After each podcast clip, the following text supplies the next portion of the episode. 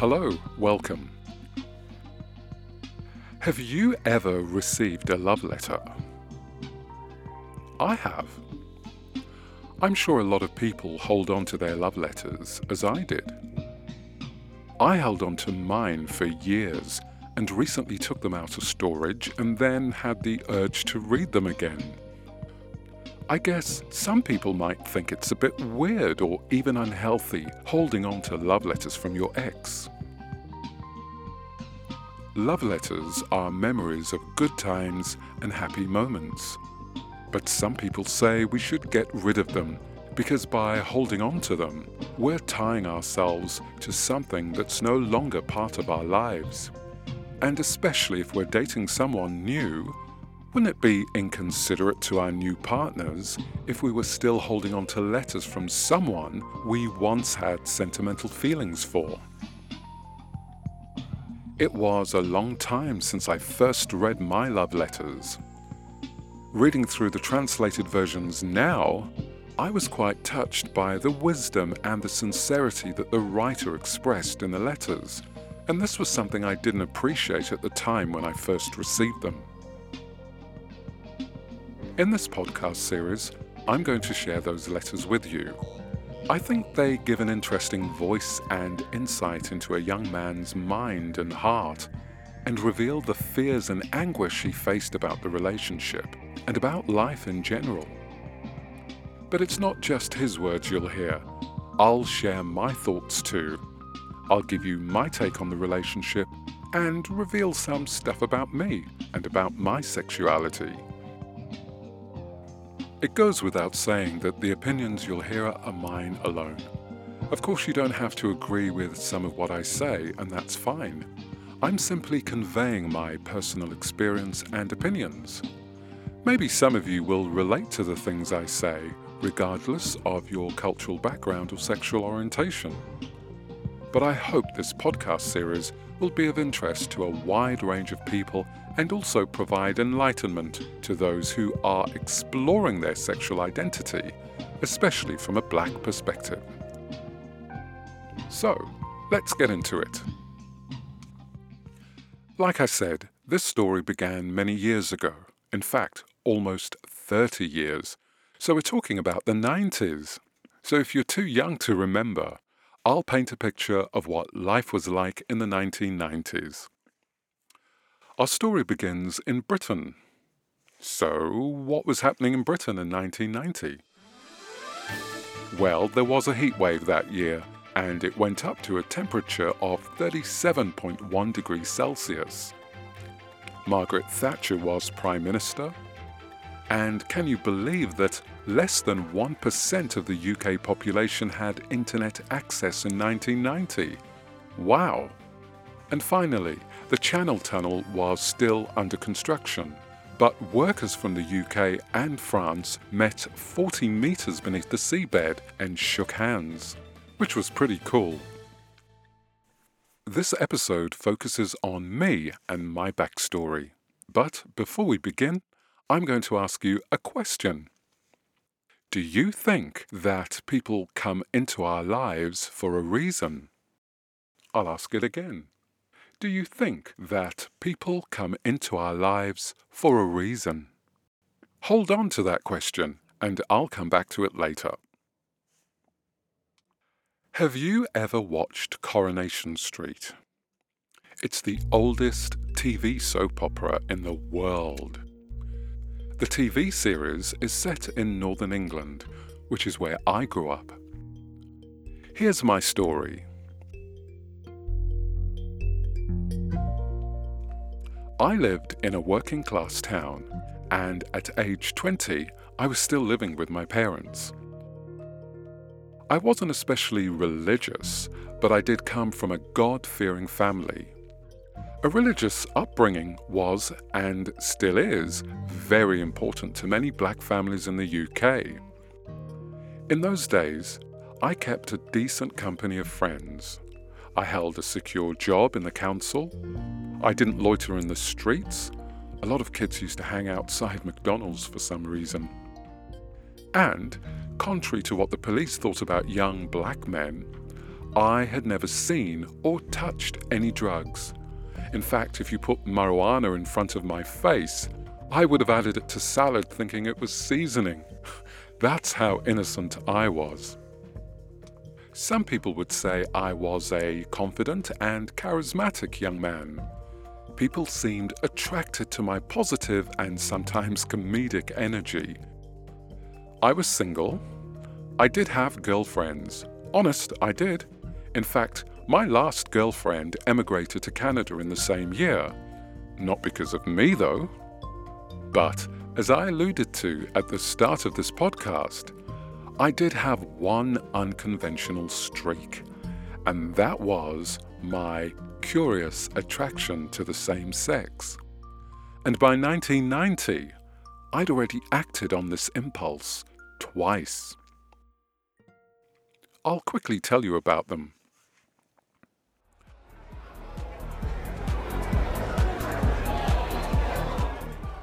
My first time was with a guy I met at a club in London. I'd been to a few gay clubs before that, but I'd never gone off with anyone. But this time I decided that tonight was the night I was going to go with a guy. In fact, I was prepared to go with any guy who approached me, just so that I could find out whether or not I was really attracted to men. This was a big step for me and so required the assistance of a lot of alcohol. Within half an hour of entering the small club, I drank several shots of vodka and then staggered back to my hotel room with a stranger. He was about five years older than me, blonde, rugby build, and a little shorter than me. I recall he had facial hair I remember feeling his prickly beard on my skin, which was a new experience for me. I didn't tell him that I'd never had sex with a man before, but then he did comment on the fact that I seemed inexperienced. How embarrassing. What I recall most about that night was that I didn't enjoy it. No, I didn't. It started off okay. The blonde guy with me was nice enough. But it was my first experience with a guy, so it was kind of awkward. Plus, the guy had an off putting fetish.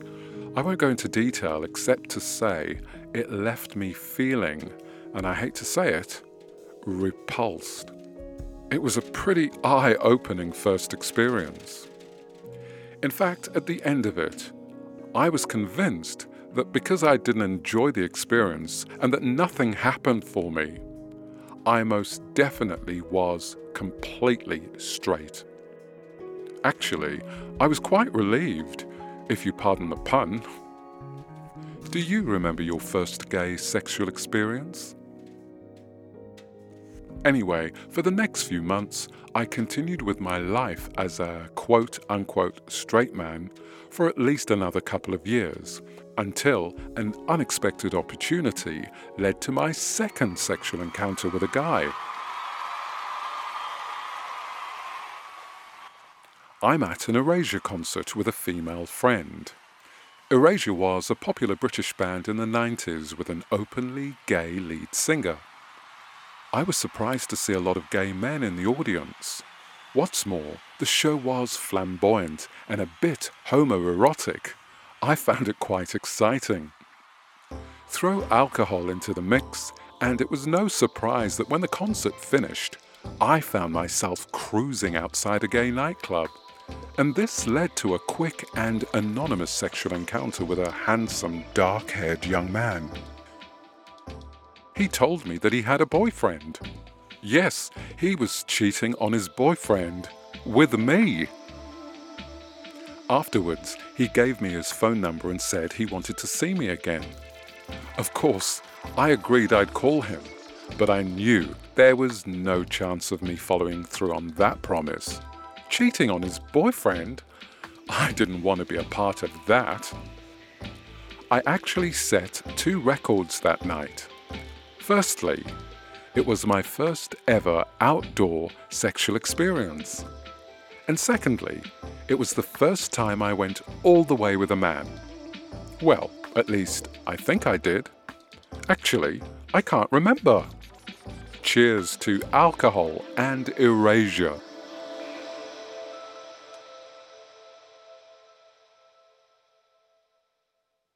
Let's talk about France.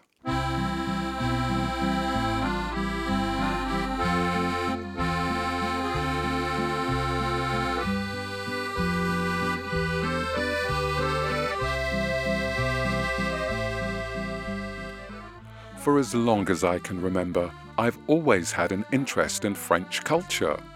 Maybe it was because of their films, fashion, cuisine, art, and architecture. I can't put my finger on one thing exactly. France has a rich artistic and cultural heritage, and they really do embrace style and sophistication. We all know that Paris is home to many high end fashion houses. In fact, very few couture labels can match the might of Chanel, Dior, or Saint Laurent.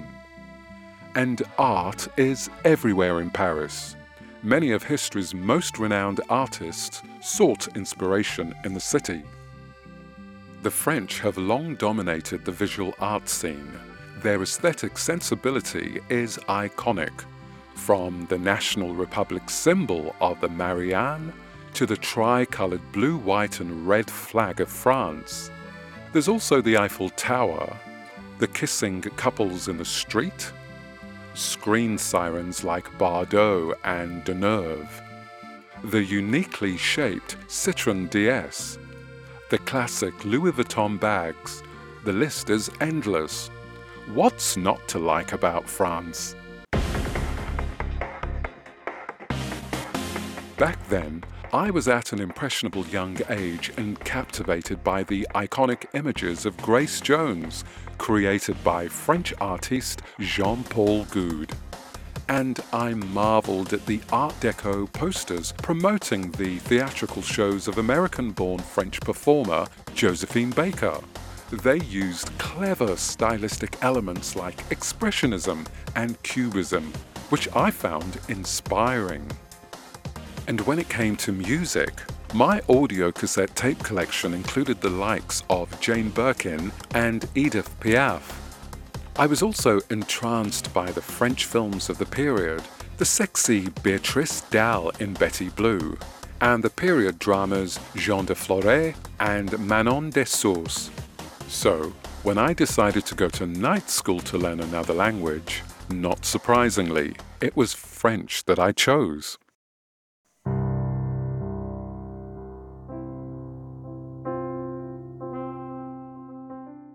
Paris was in stark contrast to the town where I grew up, a small and somewhat benign working class town which offered limited opportunities to fuel the dreams of an aspiring, cultured young man. I spent much of my adolescence going to reggae dance clubs and dancehall parties, trying to be someone that I was not. I hated going to those places. But the alternative was to go to a white owned club. And we all knew back then the nightclubs had a quota for the number of blacks they allowed into their venues. That was the reality of being black in 1990s Britain. Plus, it was a period of racial tension and discrimination, which bred insecurities in the minds of many black people. When it came to holidays, back then, my friends chose foreign resorts where they could binge on alcohol and sex all day and then sleep it off on the beach the following afternoon, and then repeat it all over again the next day. That was the typical holiday for many young Brits. But I have to say, it was not the type of holiday that appealed to me.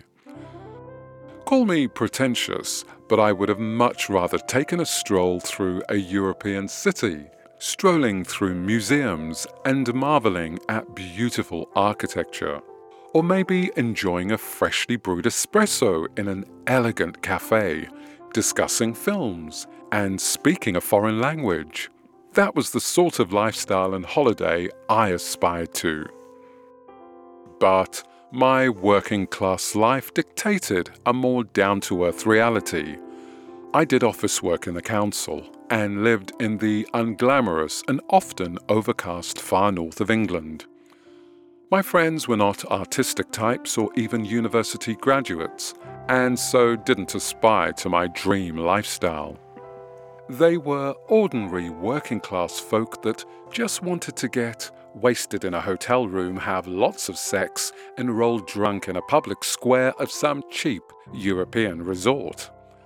Not my idea of fun. I know I was obviously very boring. Sadly, I didn't know anyone who shared my dream, nor did I ever have the courage to go it alone in Europe. So, while my friends were vomiting in the streets of Benidorm, I would instead take the train down to London and experience the cultural delights of the capital. What a nerd! But every cloud has a silver lining and my dream would be no exception. Because I did make it to France eventually, but I'll tell you more about that later. First, let me explain how it came about that I made the decision to go to France. To do that, I'll need to tell you about a girl called Josephine.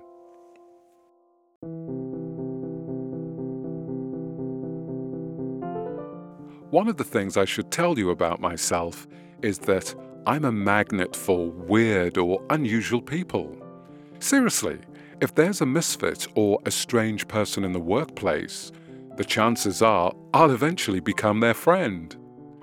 It wasn't that I took pity on them, it was probably because I'm drawn to unique individuals, those who have an odd interest or behave outside of the norm, such as creatives, nerds, even, bohemians, new age, free spirits. Call them what you like, they're a breath of fresh air for me.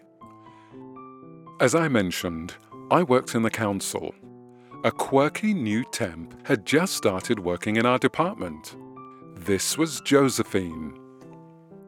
Josephine spoke very eloquently and wore clothes befitting of an old woman loose skirts, oversized knitted sweaters that looked handmade, hair tied back, thick lens eyeglasses, and sometimes a scarf around her neck. And she was only in her twenties. People joked that maybe she was borrowing her grandmother's clothes. In the office canteen, I noticed she always sat alone. So one day, I joined her at the dinner table. This led to several encounters where we'd sit together for lunch. At one of our lunches, Josephine revealed to me that she'd recently returned from a tour of Europe. I was surprised. I didn't expect her to tell me she'd toured Europe. Blackpool, maybe, but not Europe. In case you didn't know, Blackpool is a popular working class resort by the seaside in the north of England. Josephine then went on to tell me that she did the tour by herself. I found it hard to reconcile that this apparent dull looking young lady had voyaged across the English Channel and visited the magnificent cities of Europe, and all by herself. I was fascinated. Josephine explained that she travelled on a tour bus with other tourists. The bus would stop in different European towns and cities, and the tour group would stay overnight in hotels. A few days later, Josephine brought in a photo album of her trip. In the album, there were lots of smiling faces of her posing with the friends she had met on the trip, and they were all pensioners. There she was, posing with Betty and Arthur in front of a windmill in Amsterdam, and another with 80 year old Ernest pretending he was supporting the Leaning Tower of Pisa with his one finger. I couldn't believe it. Here was Josephine living her life and creating lots of beautiful and real moments in Europe, albeit with a coachload of pensioners. She didn't have a travel companion, but that didn't stop her from making the trip abroad and living her dream. She opened my eyes I too could travel to Europe by myself, just like her. Who needs a travel companion? I was so inspired by Josephine's holiday tales that I decided that I too was going to take the journey to Europe alone. And Paris seemed the most likely destination. After all, it's close to Britain, so it shouldn't cost me much to get there. Plus, I was already learning French, and it would be fun to try it out in France. But a young black man travelling with a coachload of old fogies? That was far too free spirited for me. However, a three night package holiday, including flight and accommodation, could work out rather nicely. So that's what I decided to do. Within a week, I went to a travel agent and booked a flight to Paris for a three night vacation, departing in less than a fortnight and this was all thanks to a lesser known temp in the office, Josephine.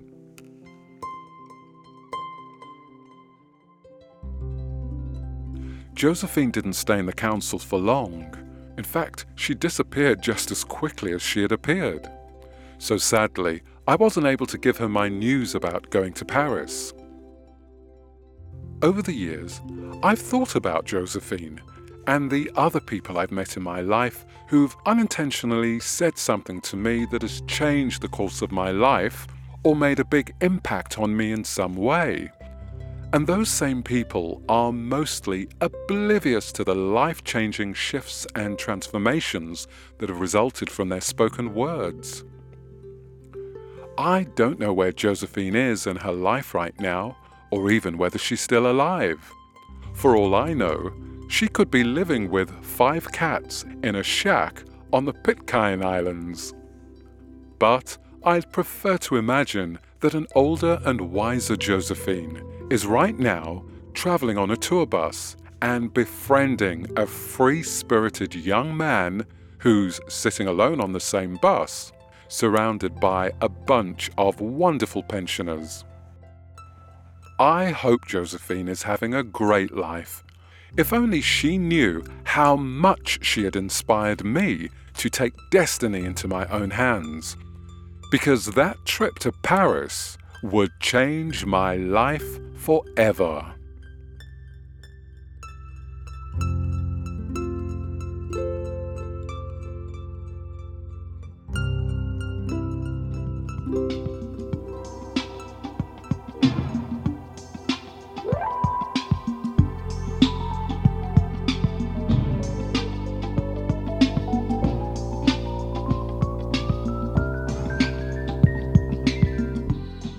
So, what do you think of the story so far?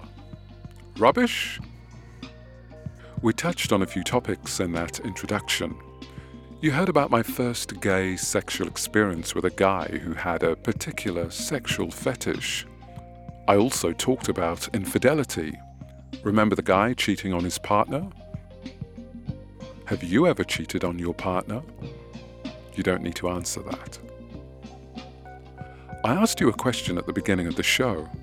Who have been the most influential people in your life? And do you think that people come into our lives for a reason, just like Josephine came into mine? Every day, we cross paths and interact with people we may never see again. And we never truly know how these encounters will affect us or change the direction of our lives. These mysterious moments seem to arrive at precisely the right place and time in our lives. Simple things like a kind word from a stranger or a laugh with a person seated next to us on the bus can be just what we need. No matter how casual or in depth our conversation, there may be a reason why we were in the same place at the same time. And I think that this was probably the case with Josephine. Maybe we were destined to meet. I'm sure we can all think of a few people who've touched our lives, but do we give them credit? We should take some time to think of these special people and be thankful that we met them. And don't forget, there are special people out there who we haven't even met yet. And what about overcoming fear and stepping outside of our comfort zone? As I explained in my story, I was initially afraid to travel to Europe by myself, And that had a lot to do with me being stuck in a comfort rut. Why change anything when I had my friends, family, and work all around me? All the familiar comforts that made me feel safe and secure. Familiarity might keep us safe, but sometimes it leaves us stuck and stagnant. Most people are quite content to go through life without taking any risks, just in case life doesn't go the way they'd hoped. To live an exciting future requires us to step outside of our comfort bubble in order to create a whole new meaning to our lives. I know it's easier said than done, but we should be willing to take risks, whether big or small, and gradually move in the direction of our dreams. When we take responsibility for our own lives, unexpected events could unfold that bring new opportunities and excitement. So, if there's something you're thinking about doing but are too afraid, my advice to you is to move out of your comfort zone Try something new, and then watch the magic begin. That's the philosophical part of the show over with. And it's also the end of this first episode. We're getting closer to hearing the love letters, so let's meet up again for episode 2 when I'll tell you all about my first trip to Paris. And just before I leave you, I just want to say that remember the next time you have an interaction with someone who inspires you, hold on to that. There could be a purpose. Enjoy the possibility that you both may have met for the right reasons at exactly the right time. Catch you soon.